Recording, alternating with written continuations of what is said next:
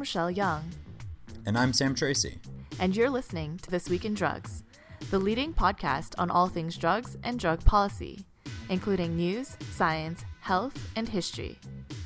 This show is an all volunteer project by students and alumni of Students for Sensible Drug Policy, an awesome organization working to end the war on drugs. Every week on This Week in Drugs, we hope to educate the public and decision makers about drugs in order to eliminate harmful misconceptions and improve public policy. And hopefully have some fun while we're at it. We neither condemn nor condone drug use. Rather, we envision a world in which our attitudes and laws surrounding drugs are grounded in science, compassion, health, and human rights. As always, we'll start with the biggest news headlines and updates and forecasts for the week. After that, we'll have the third installment of our Drug of the Month, which is Poppers, uh, where Rachelle will go into the history of poppers. And we'll end with a roundtable discussion of the New Year's resolutions for the entire This Week in Drugs team. Uh, this is our final episode of season three, so that'll be our season finale. And starting next week, we'll be going into our uh, winter hiatus where Sam and I will just be bringing you the news every week.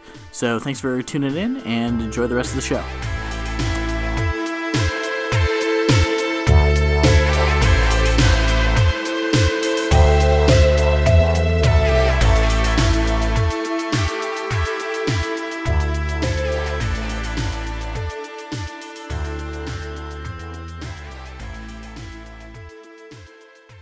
And now it's time for our weekly news and forecast, where Sam and for the rest of the season and hiatus, I will be talking about some of the biggest news stories from last week and things to look forward to in the weeks ahead.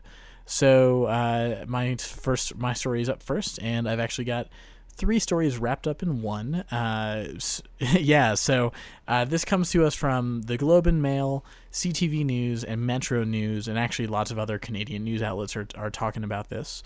Um, but this week, the federal government of Canada announced a series of legislative changes that would make it easier for supervised injection sites to open.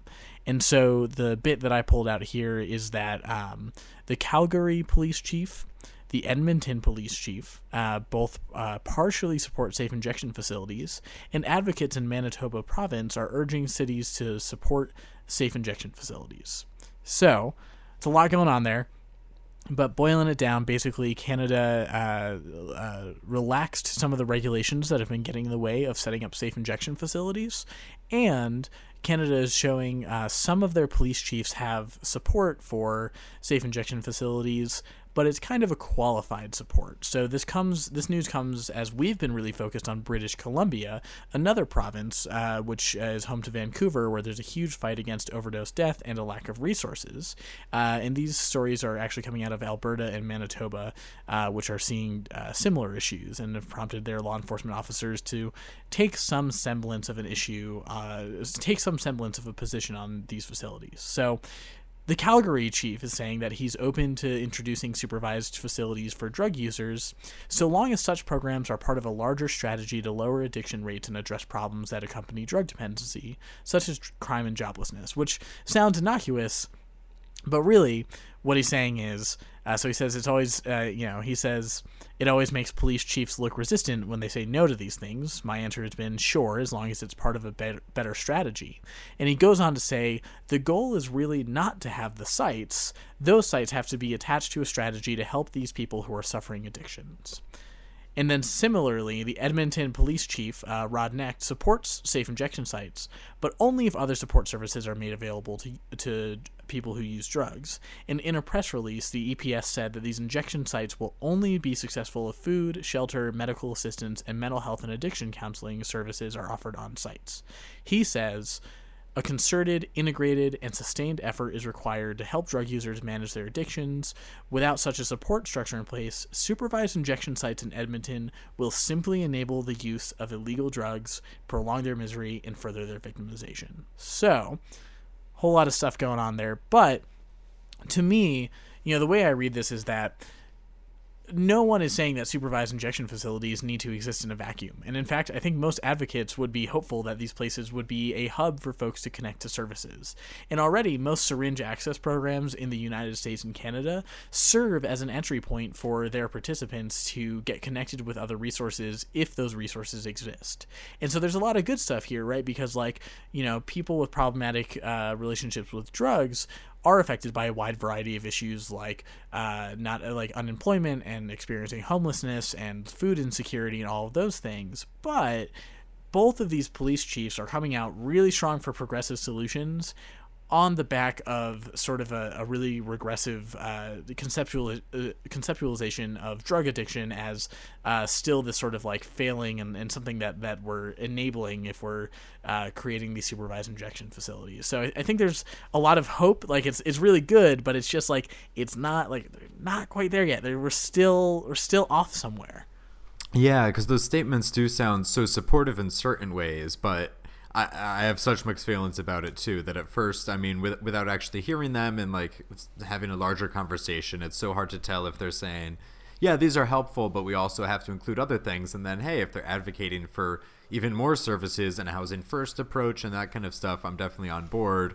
But if they're just saying that oh these we, we can't have just these and, and want to attach other things to you know make it so big that none of it actually happens then that's obviously just kind of using some other line of reasoning in order to to sink something that that could be really helpful even in isolation but of course better with those other programs wrapped around it. So i do hope that this doesn't try to you know torpedo this or something. Rather uh, actually does turn into an expansion of more programs that that are really helpful in combination with these Right, but you know, I, I just think we need to be really careful because what happens when you set up uh, amazing housing and, and jobs uh, programs and food programs, mm-hmm. and then people still use drugs because humans like to use drugs, and like right. there are reasons beyond being destitute that people turn to drugs. Like that's just like the reality of it. And you know, we mm-hmm. talk so much about this kinder, gentler drug war about people and you know white people in the suburbs of America with drug problems, right? And like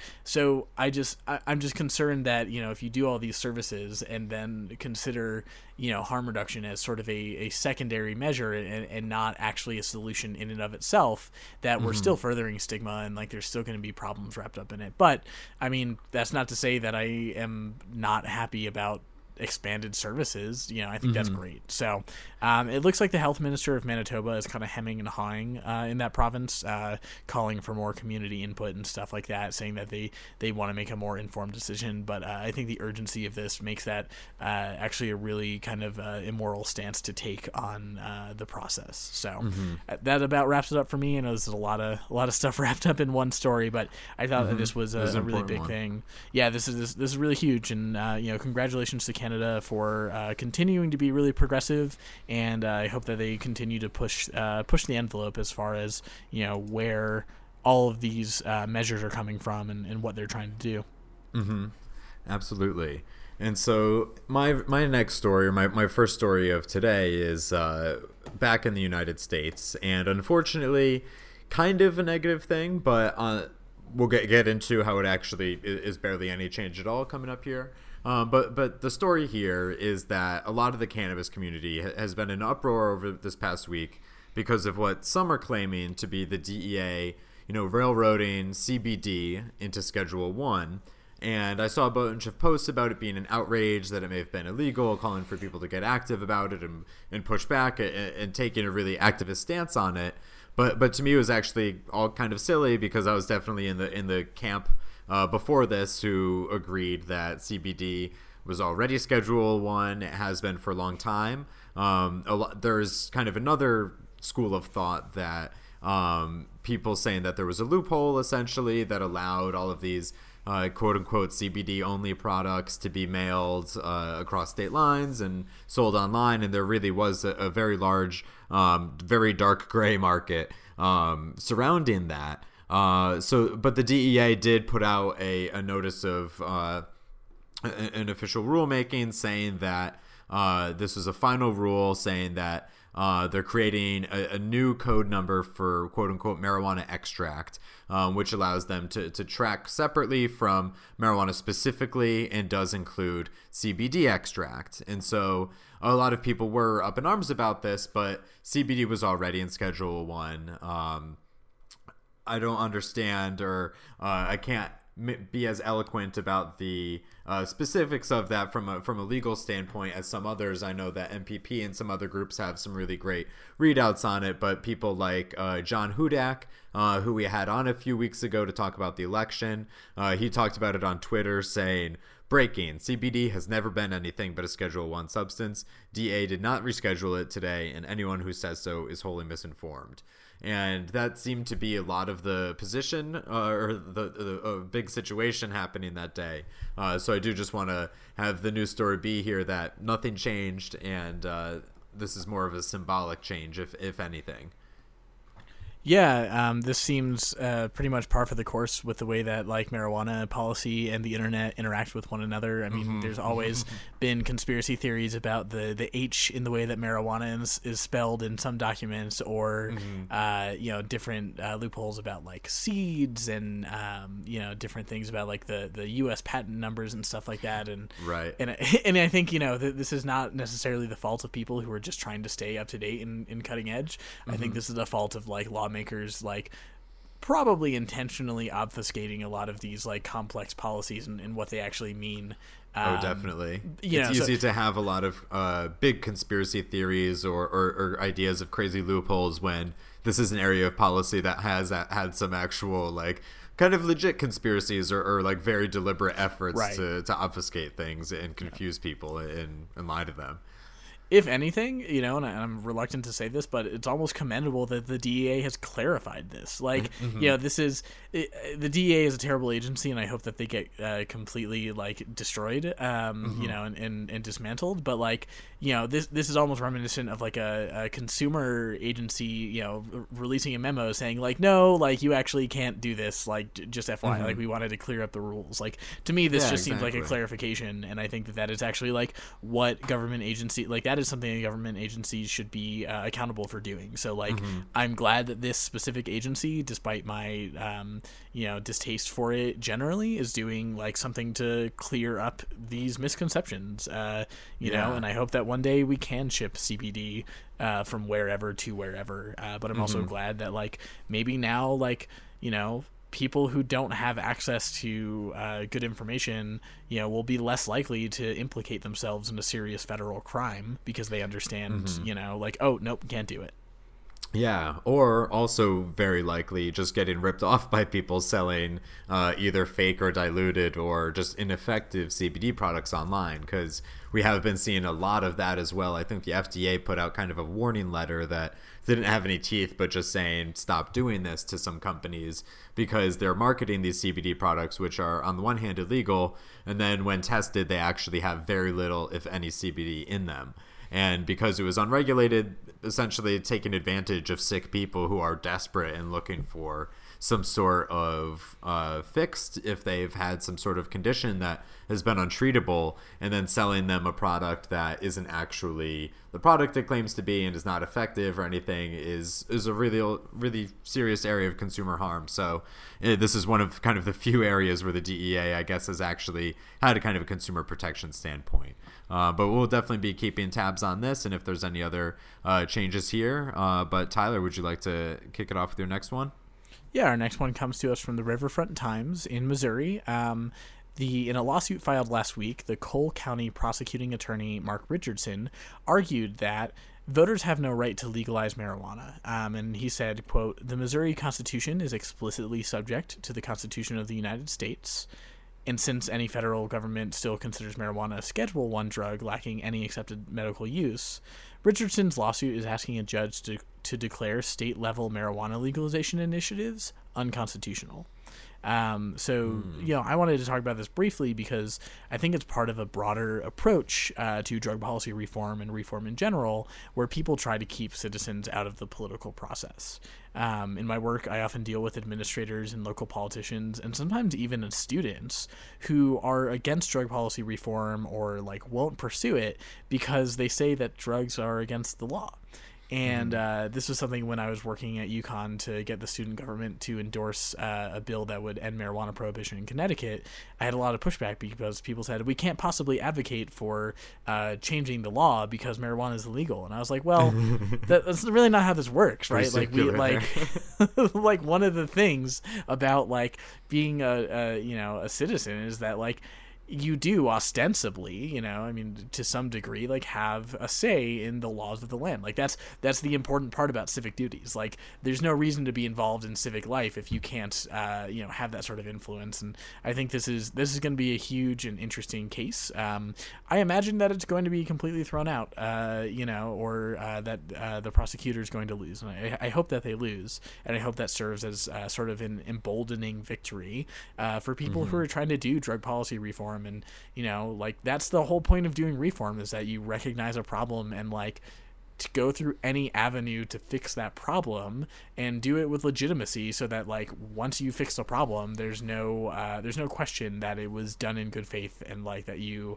uh, are on the right side of history Yeah, I do feel like this lawsuit probably is just doomed to fail here, just because, well, we have definitely suffered some pretty big setbacks uh, uh, in the courts in respect to marijuana. There have been a lot of other big victories, like the Supreme Court uh, just denying to hear that a lawsuit brought forth by, I believe, uh, Nebraska and Oklahoma against Colorado. Um, oh yeah and back with uh yeah and i think um i think it was arizona where i think it was governor jan brewer the st- same one who was uh, so awful about that immigration law uh, sb 1070 but uh, who had asked the federal government for uh, basically permission to implement medical marijuana, um, knowing that they would say no um, in order to go around her law or, or, or the initiative that was passed by citizens there. Um, and then, of course, Arizona now has a, a pretty thriving medical marijuana industry, so they lost that battle. And I really am hoping that uh, th- this approach of trying to to get the federal government to shut down these programs is uh, going to continue to be a failing policy because I know that uh, also Governor Paul LePage, who we've uh, talked about and derided very much on the show before, um, is essentially asking the Trump administration to, to intervene against his state's marijuana law uh, since they just legalized uh, last month. And so who who knows exactly what direction this is going to go in, but I, I hope and think that we'll we'll keep racking up wins here. excellent so And i think uh, sam the next one's you Yeah, so for my uh, the last big news story here um, is a positive development on the U.S. side, and this is that the U.S. government has delayed the renewal of a really huge grant to the government of the Philippines over human rights concerns.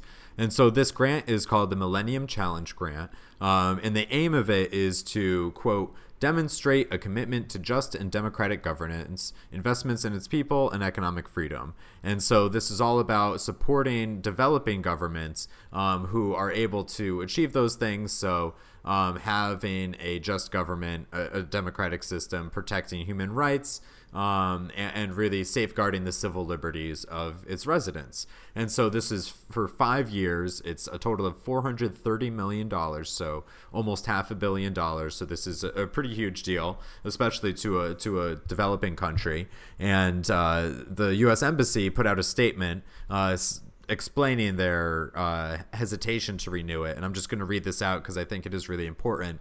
And here it is. We will continue to monitor unfolding events in the Philippines, and this underscores that all co- country partners are expected to maintain eligibility, which includes not just a passing scorecard, but also a demonstrated commitment to the rule of law, due process, and respect for human rights. The board's deferral of a vote on the Philippines reselection is not a suspension or termination of the Philippines MCC compact eligibility. End quote. So this is basically a first warning shot saying, hey, you need to get your act together and, and stop these human rights atrocities, or we're not going to give you this grant. Yeah, I think that's really encouraging. Um, you know, it is. Uh, we talk about this all the time. It's it's enmeshed in all these complex international relations too. So I, I think that um, this is a positive step, but I'm also not convinced. Uh, you know, it, it just seems like the the extrajudicial killings are picking up steam uh, from everything Mm-hmm. that I'm reading, and that like there's a lot of you know even public support in the Philippines, and um, you know it's we're going into an era where our president elect has you know uh, endorsed these things tacitly, uh, and it's just kind of a you know I, I hope that this has I hope this has a really large impact on saving the lives of people who are being uh, murdered uh, without cause. That's that's what I hope, and this is uh, something that I that we ought to really keep on following. Um, Yeah. So And while this is really positive, I am also pretty nervous about the real impact of what this is going to be, unfortunately, because I, and I don't know exactly what the timeline is here, but since this is just a delay on the vote, I mean, and this is from the U.S. Embassy, and so uh, the U.S. ambassador and you know the head of the U.S. government is going to be changing uh, next month and we're really not sure what way Trump is going to go on this. I mean, he has, as we've talked about in other news, and, and I think in the discussion uh, this week, he Trump is essentially cozying up to Duterte, praising him. And uh, while Duterte has been essentially giving the middle finger to the United States and Obama, um, I wonder if Trump is basically going to play right into his hands and try to give them a bunch of money while they're also cozying up to China and really just using that rivalry between the US and China in order to enrich themselves while still doing whatever they want and uh, killing innocent people there. Um, so I am, I am nervous about this, but it is a good first sign, and maybe a lot of the, that embassy staff will be sticking around. Who knows? And uh, we'll be able to, to get their ear and show them that uh, we shouldn't be supporting that government. Absolutely. Um, so I think it's about time to move into our quick hit headlines. Uh, first one is me. Uh, so in the UK, smoking and drinking among young people is at the lowest level on record. Uh, fewer than 5% of children aged 8 to 15 have smoked, which is down three quarters since 2003, while only 17% admitted ever drinking alcohol, which is a fall of two thirds, according to an annual study of health trends. A British racehorse that came in second in a major race tested positive for methamphetamine during the mandatory post race drug test. Since his name is Party Till Dawn, this sparked a lot of jokes on the internet, with many referencing Bojack Horseman. The Southern California News Group uh, published an editorial that was titled The War on Drugs Has Failed and It's Time to Rethink Our Approach, citing the President of Colombia and the Portugal model. A new study in the journal Psychopharmacology entitled Subjective Aggression During Alcohol and Cannabis Intoxication Before and After Aggression Exposure found that al- alcohol amplifies aggressive behavior while marijuana lowers it. And now it's time for the weekly forecast. Tyler, do you want to give our listeners a heads up for something coming up soon? Yeah, so the SSDP 2017 registration has opened, uh, along with all of our frequently asked questions and information about the conference coming up in March. So uh, we'll drop a link to that in the show notes here and uh, go check it out, and hopefully we'll see you in Portland. Yeah, I will definitely be there. It's going to be my first time in Oregon, and of course, my first time in Portland, too, so I'm really looking forward to it. Me too. And for my forecast is another one that's pretty far off, but want to give our listeners a heads up about is that the 25th International Harm Reduction Conference is going to be in May in Montreal this year. So it's May 14th to May 17th. Um, and it's hosted by Harm Reduction International, which is a big group that's been pushing for this for quite some time. And so it is exciting, especially being in Canada this year, because Canada, as we mentioned in our first news story this week, is really leading on a lot of these issues. So uh, it's a great opportunity to, I'm sure, hear from a lot of folks working in Canada on this and people from all over the world. So uh, be sure to check out their website, which we'll include a link to in our show notes. And that is all for our weekly news and forecast this week. Uh, so, as always, we're trying to keep track of everything, but there's a lot going on. So, if you find a news story that's really interesting to you, something that you want our opinions on or want us to discuss on the show, if you have an event coming up or know of something on the horizon that you want us to highlight, feel free to send it to us. You can email us at thisweekindrugs at gmail.com or send us a message on Facebook or Twitter. And that's it, and we'll see you next week.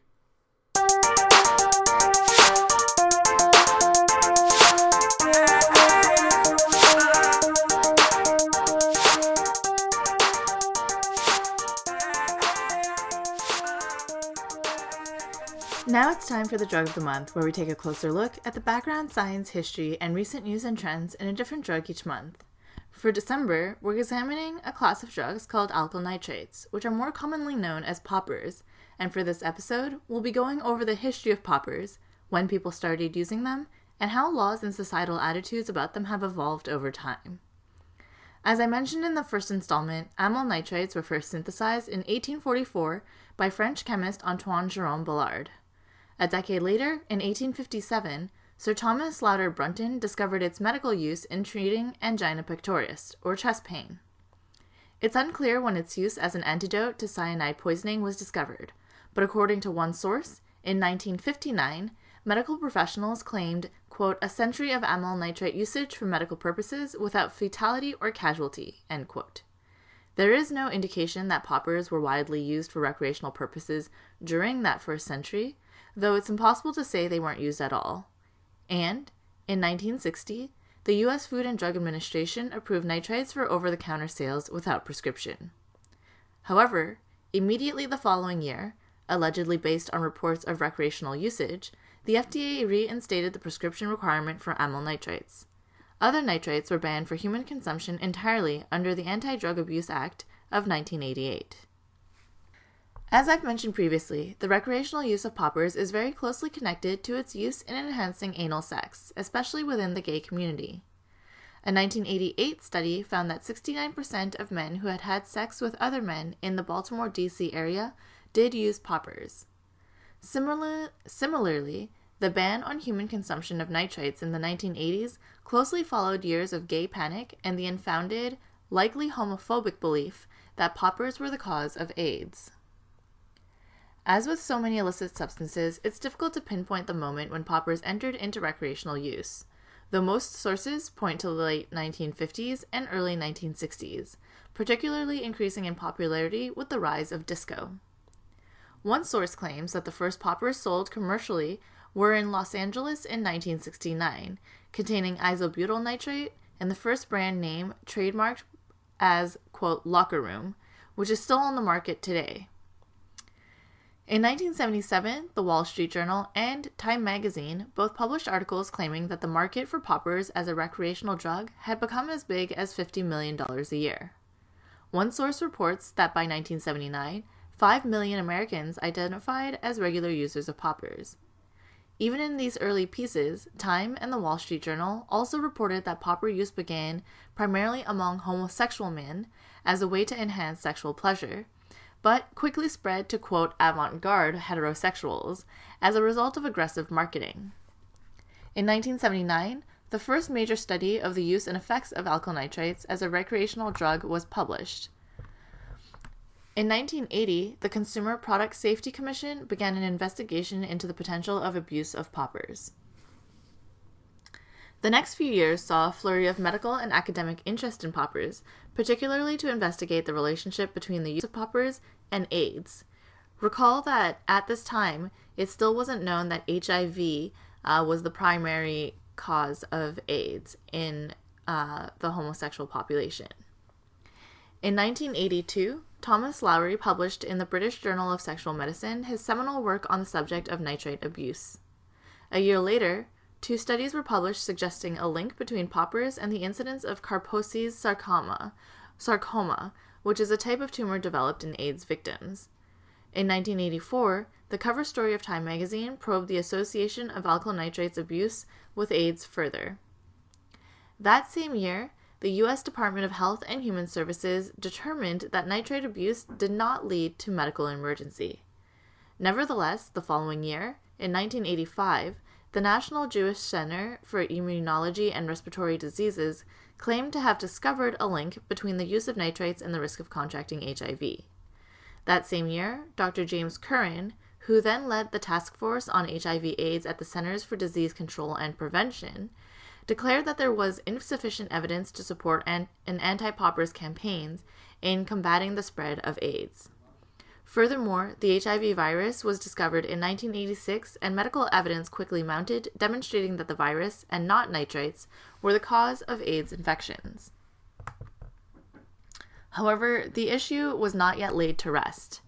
certain segments of the medical community continued insisting on an association between the use of poppers and quote unquote gay cancer, as AIDS was still sometimes referred to then.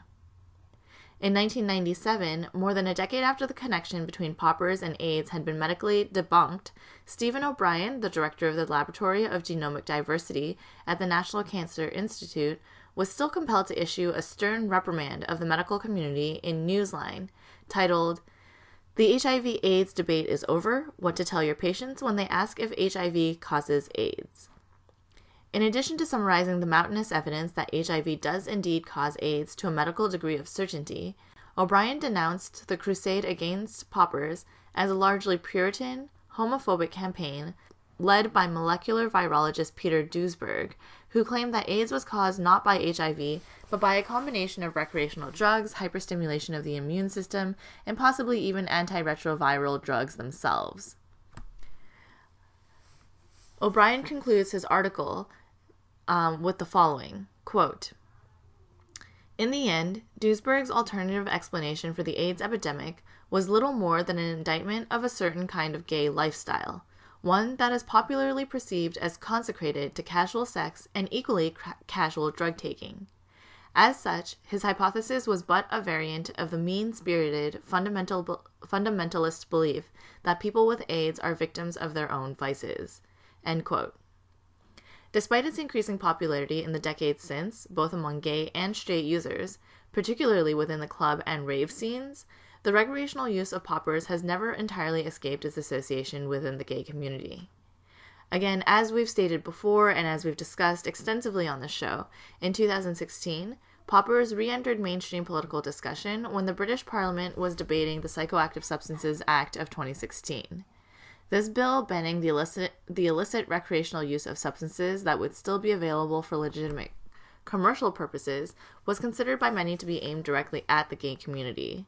In particular, gay Conservative Member of Parliament Crispin Blunt came out strongly against the law specifically because it would affect the legality of poppers. Blunt testified publicly that he had used and currently uses poppers. An amendment to specifically exclude alkyl nitrites from the ban was voted down in Parliament. However, later that year, the Advisory Council on the Misuse of Drugs stated that because alkyl nitrites do not directly stimulate or depress the central nervous system, poppers do not fall within the scope of the Psychoactive Substances Act. So that's all for the history of December's Drug of the Month. Tune in next week when Sam will wrap up with some recent news and trends about poppers.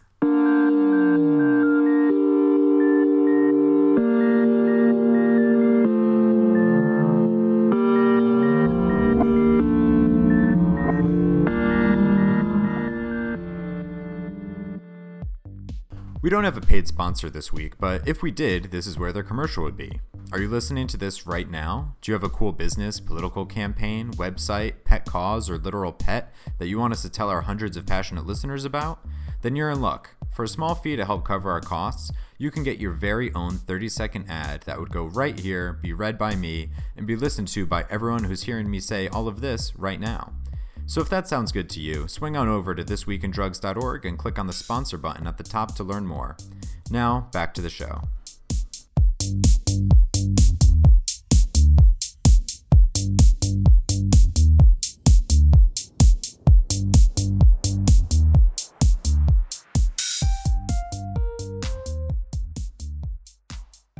And now it's time for our roundtable discussion, where we bring together some of the brightest minds in drug policy reform to talk about the biggest issues facing us today. For today's episode, which is our season finale, we've brought together the entire team behind This Week in Drugs to discuss our drug policy New Year's resolutions for 2017. So today, Sam and I are joined by Tyler Williams, our producer and occasional substitute co host, and Sarah Merrigan, our engagement director. Thanks, Tyler and Sarah, for hanging out with us this morning. Thanks for having us, guys. Yeah, I'm Yeah. happy we could have everybody here for the finale.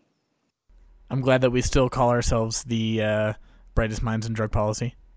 we got to be honest You about sure that. are. So 2016 has been an absolutely insane year um, by any standards, both good and bad, um, including a lot of amazing progress on drug policy reform in particular. So in 2016, not only did we double the number of legal adult use marijuana states here in the United States, but we've seen dramatic increases in naloxone access across the country, more attention paid to harm reduction measures generally, and progress in cannabis reform internationally, probably, or maybe some stuff that Sam and Tyler have talked to you about on the news already. But we've also seen some pretty terrible setbacks in drug policy, including the genocide of drug users and alleged drug users in the Philippines without due process. Um, so I guess genocide doesn't often happen with due process. Um, so today we're getting together again as a team to answer the question what are we going to do to fix drug policy in the coming year? We've each picked one topic in drug policy reform that we want to get involved with, keep our eye on, or renew our dedication to in 2017. So, Sam, do you want to kick, kick us off with our New Year's resolutions? Sure. Um, so, to start things off with mine, um, my New Year's resolution is to renew my focus on working on across the board drug decriminalization. So, I mean, this is something I've talked about, a lot on the show, was kind of the origins of us kind of starting this podcast originally because me and Tyler were working on some other uh, projects and, uh, and ideas together that kind of led into this. But because of the podcast and you mm-hmm. actually run like a Twitter handle or something called Decrim Works, right? That you Yes, but I have not really posted on it since this podcast started. So that has taken a very much a backseat or like been waiting in the background so, so don't go check out Sam's other Twitter handle, Decrim Works. not yet. Perhaps perhaps in February or something like that.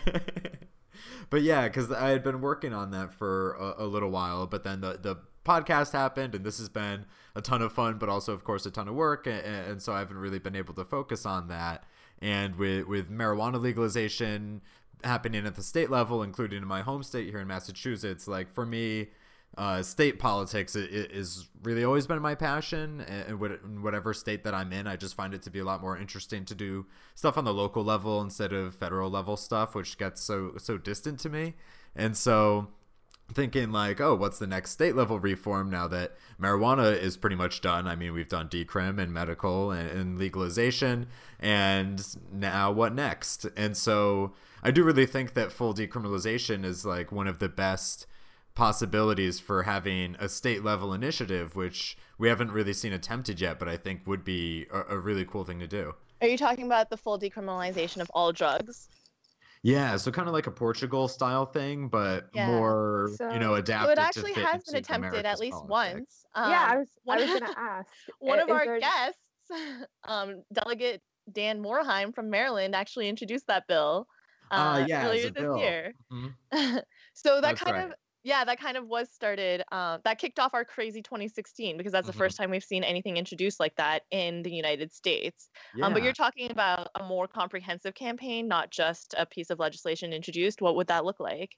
Well, I mean, uh, to to me at least, it's a lot more interesting in, uh, to talk about ballot initiatives, and, and just because I think that unfortunately, like I mean, it was awesome that that uh, Delegate Morhaim introduced that, and, and, I do remember talking about it, and that was really cool to hear about. But I, I am pretty sure that it pretty much went nowhere just because legislatures are, are very scared of that idea still, and I don't really expect legislatures to really warm up to full drug decriminalization just because it's so easy to to spin as being soft on drugs or something like that. But I mean, here's my question though. Do I we covered it a few oh, I have no sense of time. We covered it this mm-hmm. season. Um, mm-hmm. but there were the groups of law enforcement in Oregon that came out in favor of full decriminalization. Mm-hmm. Um, and I, I guess Oregon is uh, I've never lived in Oregon or Massachusetts or even visited, so I mm-hmm. can't really speak about the political climate. Um, but do you think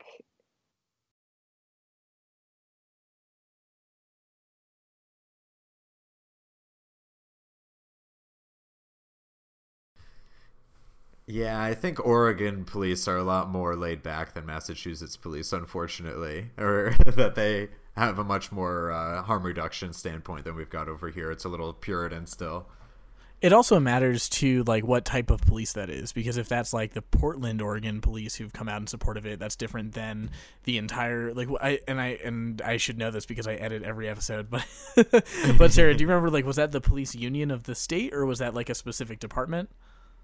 Um, I don't know if Sarah knows for sure, but from my memory, it wasn't the unions, but it was the state chiefs of police. And the chiefs actually, Mhm. from what I've heard, are generally more open minded about these things than the unions are. Yeah, because like the Patrolmen's Association tend to be a lot more punitive. It is a good sign, though, even though I, I don't know how persuasive Oregon police would be to Massachusetts police, but at least um, you have that ongoing conversation, you know, going on between different law enforcement departments. Um, hopefully, are considering different types of approaches. Yeah, and it is here in Massachusetts too that uh, Gloucester is uh, Gloucester, Mass is the city where that uh, Angel Initiative got started by. I think it was Police Chief Campanello was his last name. Um, that's turned into that organization PAARI, which is the police addiction or police assisted addiction addiction recovery initiative. Um, and they're they're trying to spread it all over the country. So it's kind of like a law enforcement assisted diversion kind of thing. But I think that written the right way, a decrim bill could actually kind of include that kind of idea. Yeah, so let's kind of um, revisit what you're talking about. So ballot initiatives versus um, the uh, ability to, a, a le- piece of legislation. Now, Massachusetts is fortunate that you guys have the ba- the citizens ballot initiative process. That's not something that's available uh, to Marylanders, um, which Mhm. is why Massachusetts may be a better place to get this kind of um, campaign rolling. What and I know a lot of people like people who haven't been watching our show or listening to our show for a long time kind of freak out at the idea of decriminalization of all drugs. You know, like when you kind Mhm. of present that idea to people, um, the reaction often is like even like hard drugs like meth and heroin. So like what are other measures that you know that would be included in decriminalization to ensure that that fear is not fulfilled or like to address those concerns, I guess, about Yeah. what people are worried about.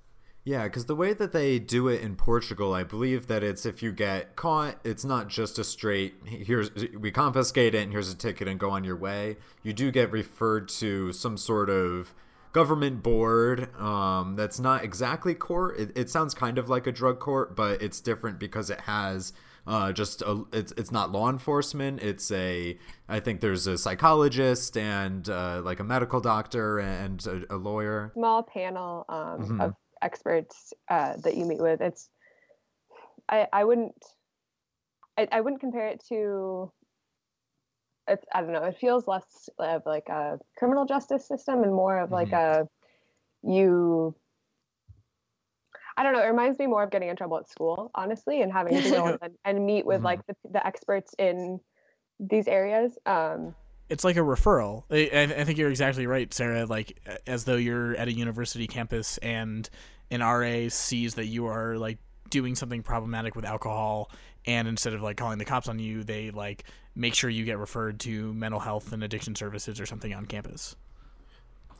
Right. And so I think that sort of system works pretty well, uh, basically having the idea of, of treatment instead of incarceration. Of, of course, though, I do have some misgivings or, or, or hesitations with the idea of any kind of coerced treatment, but there I know that they, if you don't seem to have problematic use or, or addiction, um, they, they're not given some sort of punitive measure treating everyone like they're addicted. And so I think that is one really good way to approach it. But I mean, there are a lot of details to talk about, but I do want to also move on to, to hearing about each of your guys' New Year's resolutions. So, uh, Sarah, do you want to talk about what you're thinking about for 2017?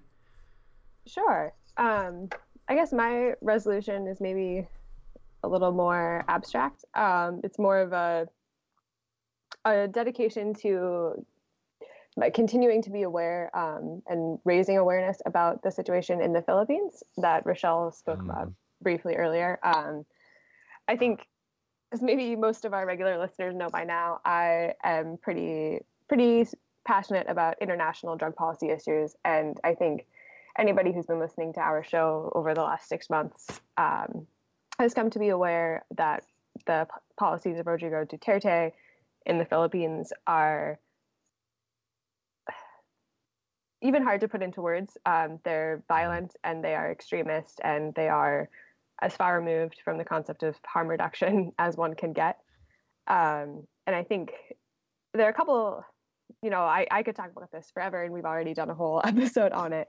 But one really interesting thing uh, that caught my eye while we were preparing for this episode was there's a um, politician in Australia who has kind of come under fire the last few days for making comments that um, Australia could learn from Rodrigo Duterte. And wow. you know, this this guy's not the first one to say that, right? No, we've no. heard um, recently Donald Trump shared similar mm-hmm. sentiments. Um, President of Indonesia has had um, has complimented him. There, it, you know, this is not. Unfortunately, it's not the first time, but it's still pretty shocking. And I think maybe he was the first um, Australian politician. Mm-hmm. And he went on later to kind of clarify in a very long Facebook comment that we can link to on the website um, that you know he didn't he's not actually advocating for genocide, but I think um, I just I think it's really interesting. I would love to know what you guys think about how this is being received internationally, um, particularly now that we have Donald Trump in office and he has invited uh, Rodrigo Duterte to visit the White House. Mm. Yeah, this is something that when it when we were first reporting on it and hearing about it, I thought that it was so far out there and, and kind of outside of the accepted norms and uh, of pretty much any country. Um, that it would get very quickly condemned. Um, and the U.S., the, the current Obama administration has actually, I think, done some good things lately in terms of holding up some of their aid um, rather than giving it to them, which which did happen immediately afterwards and was very concerning, but they've backed up. But yeah, as you said, with Trump now coming into office, and I assume that he just like was more ignorant of the situation and, and, hopefully doesn't know the details and was just calling every world leader up and saying, "Hey, you're great at what you do," just to like, you know, get on their good side. Um, but Duterte has t- told sources that they discussed it. Um, and maybe not it, the mm. the gruesome, gory details, but he said that Trump specifically complimented him on his drug war. Mm-hmm. Um, well, I think it, it, kind of fits in with Trump's um, position on being a law and order, you know, candidate and president and tough on crime, and throwing those phrases around that we haven't heard in in decades or haven't seriously heard in decades it seems like. But it does seem like uh, at an international level drug policy was kind of a harbinger of a lot of um, politics to come because um, for the past couple years we've seen this shift towards a more harm reduction approach internationally and a more compassionate look at the drug using community from a lot of countries. And that's kind of what brought us to UNGAS 2016 at the beginning of the year, where unfortunately we didn't see a lot of the reforms we were hoping for that would um, very that would shift the global drug policy, you know, officially um, and now we're kind of bouncing back the other way where, um, you know, much more prohibitionist, anti drug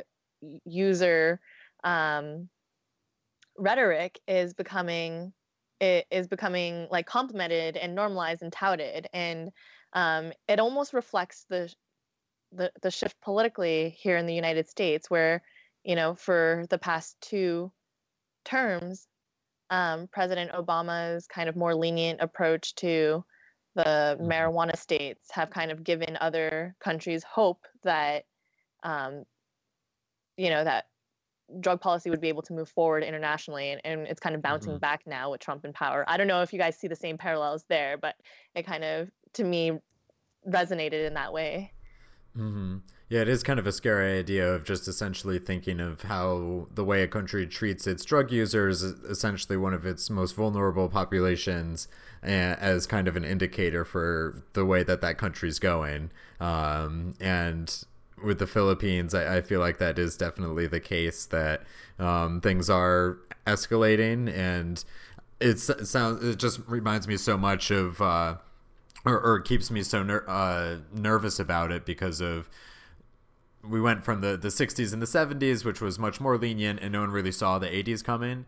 Um, but then we ended up having some of the most punitive times ahead of us, and, and, I am really hoping that we'll be able to to hold that off this time, rather than having a, a, another pretty gigantic reversal on the horizon.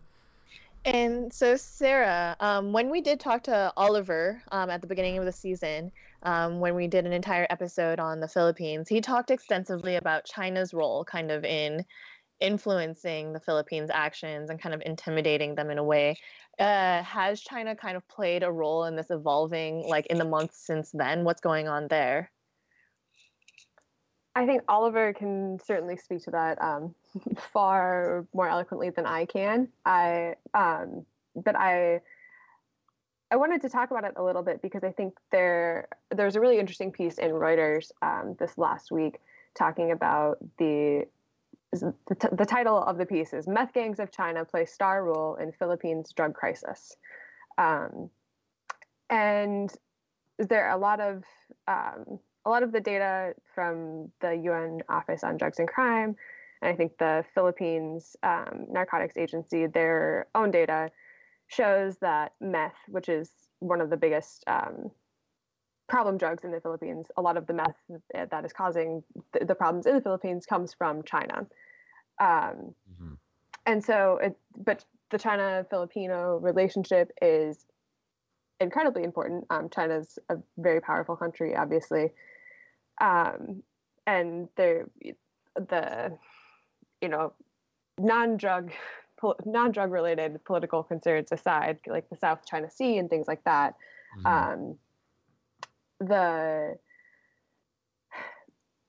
the relationship they've had um, in fighting, trying to fight the scourge of drugs, has been interesting because China, um, both the government and just wealthy businessmen, uh, have dedicated large sums of money, um, millions of dollars, to build rehab centers in the Philippines. And um, at interesting. So even though China is supplying, I mean, uh, it's not one mo- monolithic unit that's working in conjunction with each other, but even the the irony of you know uh, drugs primarily coming in to the Philippines from China. Is that what you said? And then they're also building rehab centers in the Philippines to yeah. help treat the mm-hmm. users who are using their drugs. And um, but China is also pretty adamantly um, they tend to deny mm-hmm. any charges that the meth is coming from their country. Um, mm-hmm. A lot of the data shows that it is, but they deny that they're part of the problem and blame it on the Philippines. Um, mm-hmm. But then they are donating large sums of money to building rehabs, um, and the Philip and Duterte really doesn't show. He's he's pretty eager to he's co- eager to cozy up to um, to China. I think he in his sort of. I really want to say I really want to drop the f bomb right now, but Tyler's gonna bleep me. Um, it's fine. I'll just I'll just I'll just bleep you. Like in Duterte's um, very very anti-Western um, sentiments and mm-hmm. giving the middle literally giving the middle finger to the European Union. Um, mm-hmm. I think he's pretty eager to move close, to, like build on the relationships with countries like China, um, mm-hmm. regardless of how how the um, drugs might be impacting the country on, on a larger scale. Mm-hmm. Yeah, it is going to be interesting to see. Mm-hmm. Yeah, it will be really interesting to see how all of the international politics plays into this with, with Trump and China. I mean, that is something he definitely talks a lot about. But um, Tyler, for for you, what are you thinking for uh, your New Year's resolution for 2017? So in 2017, I want to renew my commitment to bolstering the civil rights and due process for uh, confidential informants and people who might be approached to become confidential informants for law enforcement agencies. Uh, this has been a hot button issue in the U.S. Um, two separate times, uh, you know, in the recent past, with the murder of Rachel Hoffman in Florida and the death, but suspected murder of Andrew Sadek in um, in North Dakota. Um, so for people who might be a little bit uh, behind on these stories. Uh, basically, um, you know, these were two uh, these were two people who were students, um, and Rachel Hoffman was connected with the SSDP network, even who were uh, basically charged with or going to be charged with. Um, you know, they were caught with small amounts of marijuana, and they were brought in by the law enforcement agency and uh, without lawyers present, without consulting their parents, you know, again, these are students uh, at the time. Uh, the law enforcement officers basically promised them a bogus deal that they would throw out the charges if they helped them find their connections. Um, but here's the thing: is you know, in Rachel Hoffman's case, they used her as a confidential informant for like a much more serious, uh, like higher level drug deal than she would. You know, she had a, a, a, personal amount of marijuana, right? And they they asked her to like try to score like bunch of MDMA, and it was and like going to a wholesaler, basically. Yeah, going to, like, a wholesaler at, mm. from being a student on a college campus who probably picked up like an eighth from you know a person yeah. in her in her dorm hall, um, mm. and they gave her no training. Uh, they didn't give her adequate backup, and she uh, basically like the plans changed when she met her contact and mm-hmm. police lost track of her, and then they found her murdered. Um, and in Florida, uh, that sparked uh, actually uh, Rachel's Law, which now requires law enforcement agencies to provide special training for officers who do this recruitment. And I think this is really the most crucial part of this law is that it instructs informants that reduced sentences can't be provided in exchange for their work, and permit informants to request a lawyer if they want one. Which you know these are really the two. I, I, am suspect of the special training training for officers who recruit confidential confidential informants, but the requirement that law enforcement officers can't tell you that you'll get a reduced sentence uh, and must permit you to have a lawyer present are the two things that are the most important for me in Rachel's Law. And it's it's something that doesn't exist in a lot of states, um, and it's something that shouldn't take a tragedy like this to be on the books. Um, you know, in my view, these are things that should be done as like you know as standard practices. But I understand that. Yeah, there's. Yeah. I mean, some of these are such basic um, requirements that it honestly shocked me when I first read about Rachel's Law that there isn't special training provided to officers who recruit mm-hmm. confidential informants. Like you are putting people's lives at risk. Like you're essentially asking them to be an undercover cop, which even mm-hmm. which even even like police need additional training for. And these are people who are like may not have the temperament to like keep calm under a high stress situation like trying to bust a drug dealer and like mm-hmm. may not have have i mean like may not even have the poker face like something as simple as that you know to like mm-hmm. and, and, putting them in, in, incredibly risky situations like i'm just trying to think of like what i would be like if i had to go do like a high level like mdma bust like there's no way i'd be able to just like like right. pass it off as like i'm like completely calm and okay about this you know this is like mm-hmm. something i do every weekend you know mm-hmm. And yeah, as someone, I mean, as a non lawyer whose main exposure to confidential informants is reading of the news and crime TV shows, I, I had heard of Rachel's Law before, and I knew that it had really restricted that a lot. Um, but I hadn't realized about this this aspect of it, saying that you can't reduce sentences in exchange for being a confidential informant. And, and I had always assumed that that was basically really the main, if not the only reason to do it, or like that's what the system was all about. Um, Rachelle, do you have any more insight on that in terms of like if they can't do that, what do they exchange instead? Is it saying that it's okay to wipe it off but not reduce it or something? Yeah, so the police officers who are on the like arresting side don't really have a say in what the final sentence is going to be. Um, they can say, I mean, like what they do have the authority to do is like decide what charges they're going to bring forward um, or recommendations they would make to the prosecutors. But as far as like what what you actually get convicted of or like what your plea deal is ultimately, um, that's not up to police officers at all. And I, I think that's kind of what mm what that provision means when it says like police can't actually make deals for you. They can if you if you're a really good confidential informant and they're pleased with your work, let's say in the best case scenario, um, if they they can go tell the prosecutor's office like, hey, you should drop the charges against this person. They helped us bust this other person. The prosecutor is likely to listen because if the cops don't cooperate, then they don't really have like strong mm, witnesses mm. Um, to help get you convicted. Um, and but ultimately, cops can't promise you anything because if the prosecutor or judge um, does have like a vendetta against like drug users or for whatever reasons wants to bring the hammer down hard even if you put your life at risk and do do a ci mission and make it out alive um you know the the cops who put you in that situation can't guarantee anything about the outcome of your case mm-hmm.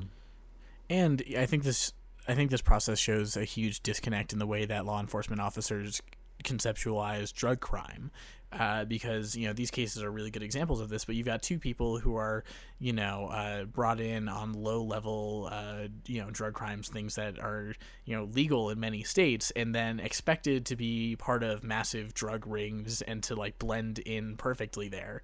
And like I just think it shows gross incompetence on the side of law enforcement officers, and it's a practice that's like morally and ethically wrong. Uh, and so for me, you know, this new year coming in 2017 is I hope to develop uh, resources and spread resources and, and really do a lot of work to be proactive about protecting citizens who might be at risk for being approached about this, particularly young people, because they're more susceptible to this, especially folks who, uh, you know, have a lot to lose, uh, are worried about their future, uh, don't have access to adequate support networks or understand legal processes, you know, don't have a good lawyer or a family that is like well versed in these sorts of of things, like whatever it is, like the more proactive we can be about strengthening civil rights, I think, and especially moving into like a Donald Trump era where we are facing down like the potential erosion of many civil rights. Uh, any, any piece that drug policy reformers can put into place that increase the strength of citizens' rights is really important to me and something that I think 2017 will uh, take up a lot of my focus. Um, I'm really excited to I'm actually putting together a toolkit for work for students for sensible drug policy about confidential informants and what our chapters and allies can do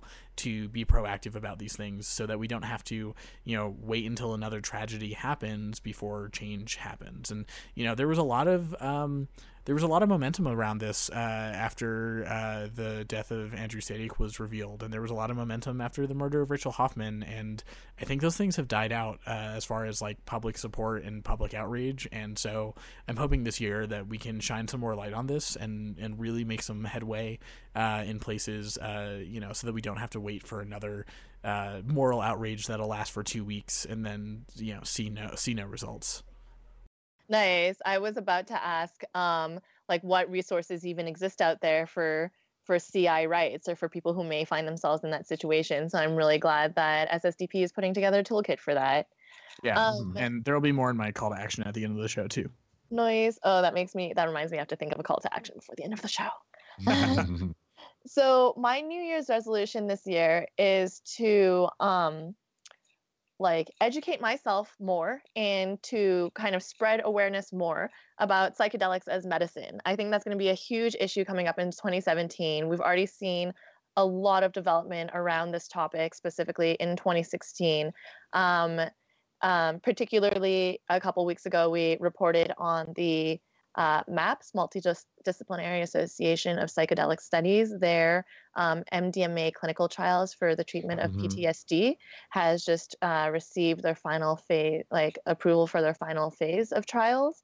Um, but overall, I think this is a great this is a great issue, kind of coming into an era where marijuana policy reform is seen as almost a mainstream issue now with how much progress we've made in the past couple of years. But it's a good one.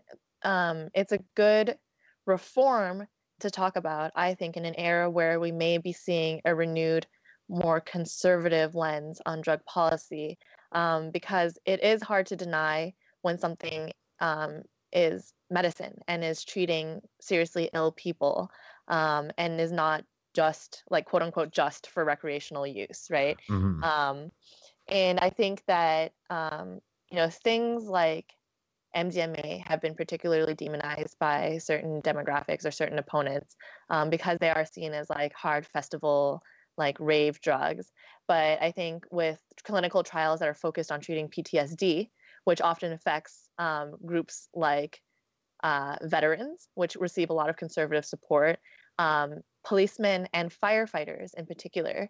Um, I think this may have this has the potential to become a strong bipartisan issue, the same way that you know uh, cannabis policy reform kind of took foot uh, took hold first um, mm-hmm. as a medical issue. Absolutely. I think that in the same way of kind of seeing how far cannabis has come and trying to use that model in order to improve policies around other drugs that this is a fantastic way to do it. And it and it is so exciting too of that they're able to go through the FDA for this sort of thing which has been you know blocked um, on the marijuana side of things for quite some time for a lot of other political reasons but these other drugs don't have the same sort of unique restrictions that cannabis has. And so actually being able to advance that especially when it seems the Trump administration is going to end up actually being quite conservative um, as far as most of his appointees, but uh, some of the rumors seem that the FDA may go in a bit more of a libertarian direction. So uh, that could be one of the few agencies that ends up uh, actually being pro drug policy reform. Yeah, so we mentioned this um, like a couple episodes when we were talking about the the approval of those clinical trials. That Sam, your partner Charlotte, actually works with MAPS specifically mm-hmm. on these clinical trials. Do you have any like insider information for us about what might be coming up? uh, well, no, no real insider secrets or anything like that. But I do just know that they are, yeah, now moving on to phase three of their trials, which is uh, the the final of the three and is incredibly exciting just that they're getting so close to it now. I, I know that it is a much bigger lift, it seems, than the first two. Um, and so they are going to be having a lot more work ahead of them. Um, and I, I know that they're beefing up their team. I've been seeing some stuff about um, some job postings and things like that in some of the, uh, I think, the SSDP uh, jobs and opportunities groups. And so there are a lot of really cool opportunities uh, to be working with an organization like that. So if any of our listeners are uh, interested in that sort of thing, keep an eye out because it does seem like uh, a lot of the, the science, both on MDMA and I know there's a lot of interesting stuff on psilocybin and some other drugs that's uh, really moving forward really quickly right now. Um, so as far as like studies that people may be able to participate in, if you're mm-hmm. interested, MAPS actually has a really good uh, page on the website, which we'll link to in the notes for this episode, um, that links to a whole bunch of studies that you can participate in um, for clinical trials and clinical studies around psychedelics treating various um, disorders and illnesses. So if this is something you're interested in, we'll throw it up on our website. Other mm-hmm. studies, um, and they're not all sponsored by MAPS. They include links to um, studies like at Johns Hopkins. We know that um, they were using uh, psilocybin to treat tobacco addiction um, mm-hmm. Um, in that case, and um, There's been some really cool stuff on treating alcoholism as well, which I, th- I think is really exciting just because that's another one of those things like PTSD that there really is no real cure for right now. Mm-hmm. Um, there's one that I haven't clicked on yet, but it says histories of psychedelic use in people over 65. So a really broad mm-hmm. range of demographics and populations. What I think is interesting too, like as as far as drug policy reform within the political climate that we find ourselves in is that you know post election there's been so so many parallels and we've already talked about this too like between the political era we're entering now and kind of the shift we saw a couple of decades ago between the more progressive 60s and 70s going into mm-hmm. the 80s era. Um, psychedelics started as like therapeutic research. Like nobody was really using them recreationally before people looked into them as medicine. Um, do you guys have any thoughts on like our return to those roots or origins?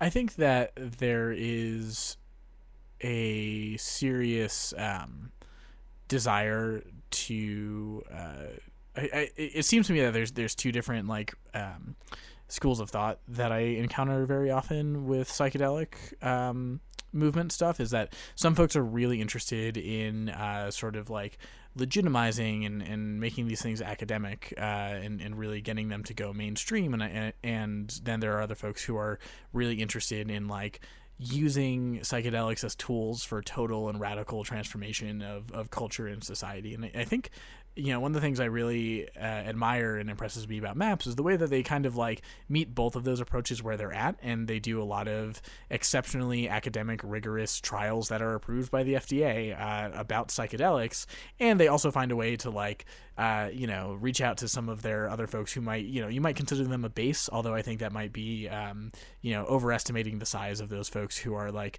uh, who think that psychedelics will like literally change the world in the way that humans uh, interact with each other because I think MAPS also understands that there is a transformative potential for psychedelics. Uh, you know, maybe it's not exactly what all of these folks uh, say it is on Facebook, uh, right? Uh, but I, I, yeah, but I, I, I guess.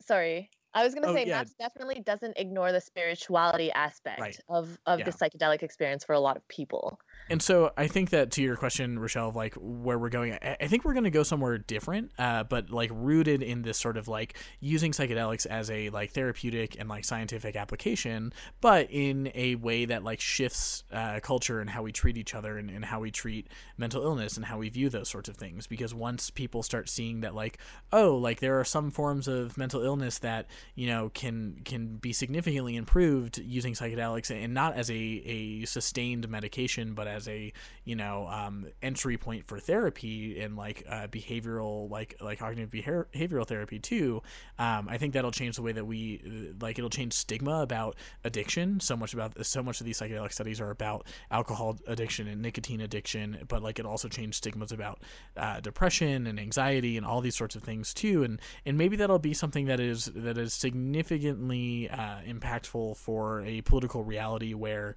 uh, lots of folks are, are traumatized on a mass scale uh, by uh, national and global politics.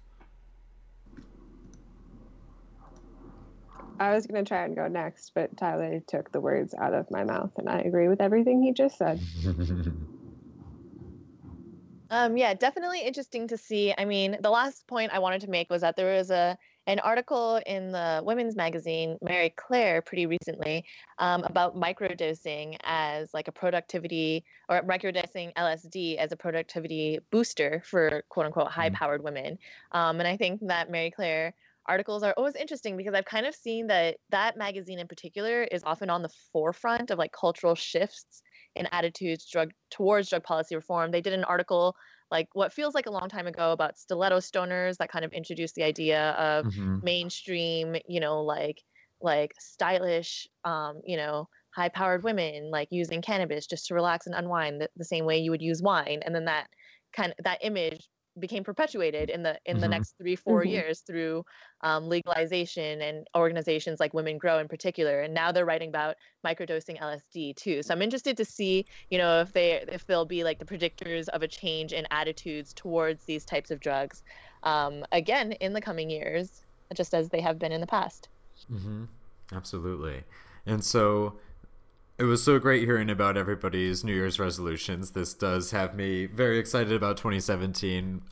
I'm definitely nervous about a lot of things, uh, of Trump actually being in power, um, and for the direction of a lot of other ongoing issues that we've talked about. But I think there's still going to be a lot of exciting and really positive things to look forward to as well. Um, but as all of you, especially Rachelle, are quite familiar with, uh, we always wrap up our discussions with a call to action, since educating people is pretty useless if they're not then using that knowledge to make positive change. So if you could have our listeners do something right now, what is it that you would ask them to do? Uh, Rachelle, do you want to start it off? Um, not really. I always forget to prepare my own calls to action whenever we do this, but I, I can go.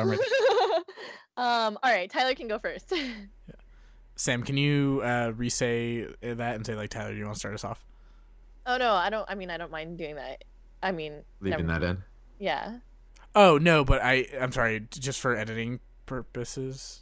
Uh, or I'm sorry, I, uh, we've already do. this is the yeah. same thing you and me did that. Yeah. Oh my god, this is the worst. I think um, that would be fun to leave in if you guys are cool with it. yeah, we can leave just... it in. Yeah, let's leave it in. Yeah, I'll. I'll... I felt like that was kind of natural. If you just want to cut yeah. out the part where we no, like no, no. around this afterwards. Is, yeah, we'll, yeah, we'll, we'll cut this specific part out. I'll figure it now out. Now we okay. should leave this whole thing. yeah, I know we should leave this whole thing out. So this is what happens behind the scenes, and we're really glad to be able to expose this to our listeners. Uh, thanks for staying with us. It's really great to interact with you all, and like hopefully you get a sense of what the team is like when we all get together, which is uh, this. So I will I will uh, go into my call to action, which is uh, to tie it back to the confidential informants piece and, and civil rights. Is you can easily host a Know Your Rights event. Um, if you're in school, you can rent a room. If you're in a community, maybe go to a library. I'd recommend using the videos produced by Flex Your Rights. They have a bunch of, they actually have two feature length films and a bunch of shorter films about specific questions about what your civil rights are when interacting with law enforcement. And it's a really important way to teach people not to talk to cops, uh, which is basically the moral of the story, and to always have a lawyer. So uh, reach out to Flex Your Rights. You can find their YouTube page. And if you are involved with an SSDP chapter or near a local SSDP chapter, ask them to host a screening. They're always really successful events, and I uh, think they do a lot to educate people and, and make them better stewards of uh, civil rights. Awesome. Uh, Sarah, do you want to uh, give us your call to action for our listeners? Yeah, so tying back to my resolution of staying um, informed about the situation in the Philippines, I would ask our listeners to check out um, groups like the International Drug Policy Consortium and groups like the International Network of People Who Use Drugs, um, and specifically the um, Asian Network of People Who Use Drugs. All of these are nonprofit organizations working um, on the ground to try and guarantee human rights for people who are using drugs, um, and they try and keep their members um, or keep people as informed about the issue as they can. Okay, I'm ready now.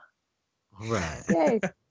Okay, so mine is going to be kind of a repeat call to action that we've done. I, I feel like a couple weeks ago, but um, there's 15 days left in MAPS's campaign to make to like raise the money they need to make MDMA a legal medicine. So if you go to maps.org slash slash GMP, and I don't know what those uh, those letters stand for, but G as in gorilla, M as in monkey, and P as in pirate.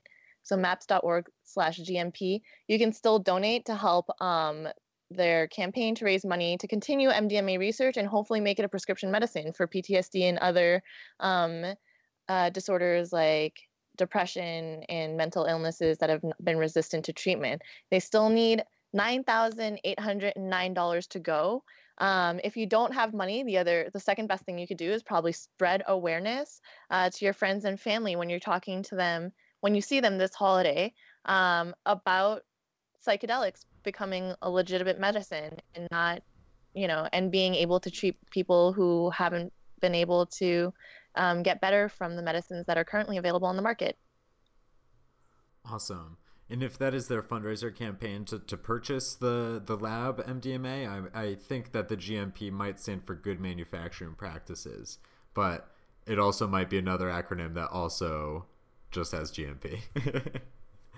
um, and then for mine, for my call to action, um, a little bit uh, just reflecting back on what my New Year's resolution is, but if that's something that's really interesting to you, working on decriminalization, uh, volunteering, whatever skills you have to help move that issue forward on some specific campaigns. If you live in Massachusetts as well and want to work with me on state level stuff here, if you live in another state and want to work on it at your local level, or if you live pretty much anywhere and just want to help out from afar, please reach out to me personally. This is something that I, I, I do really want to start working on. Um, so What's I'm going to be cell phone devoting. number, Sam?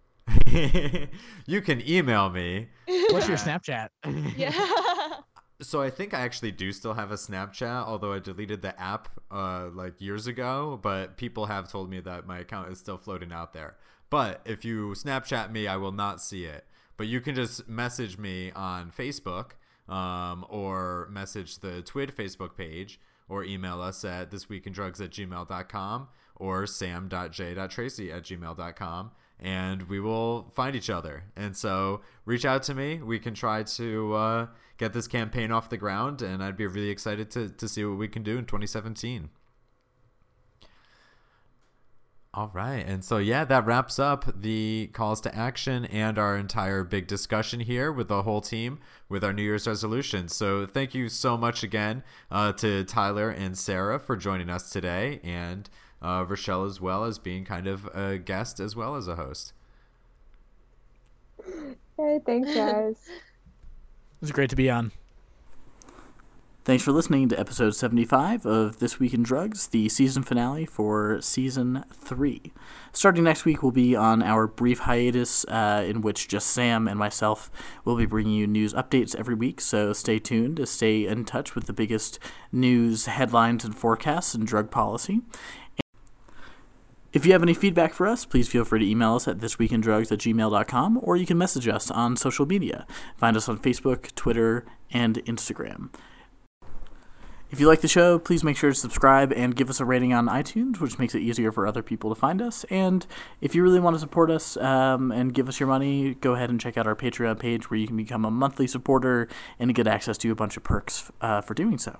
Our outro song today is The Spark That Bled by Colin Quest Glisseau.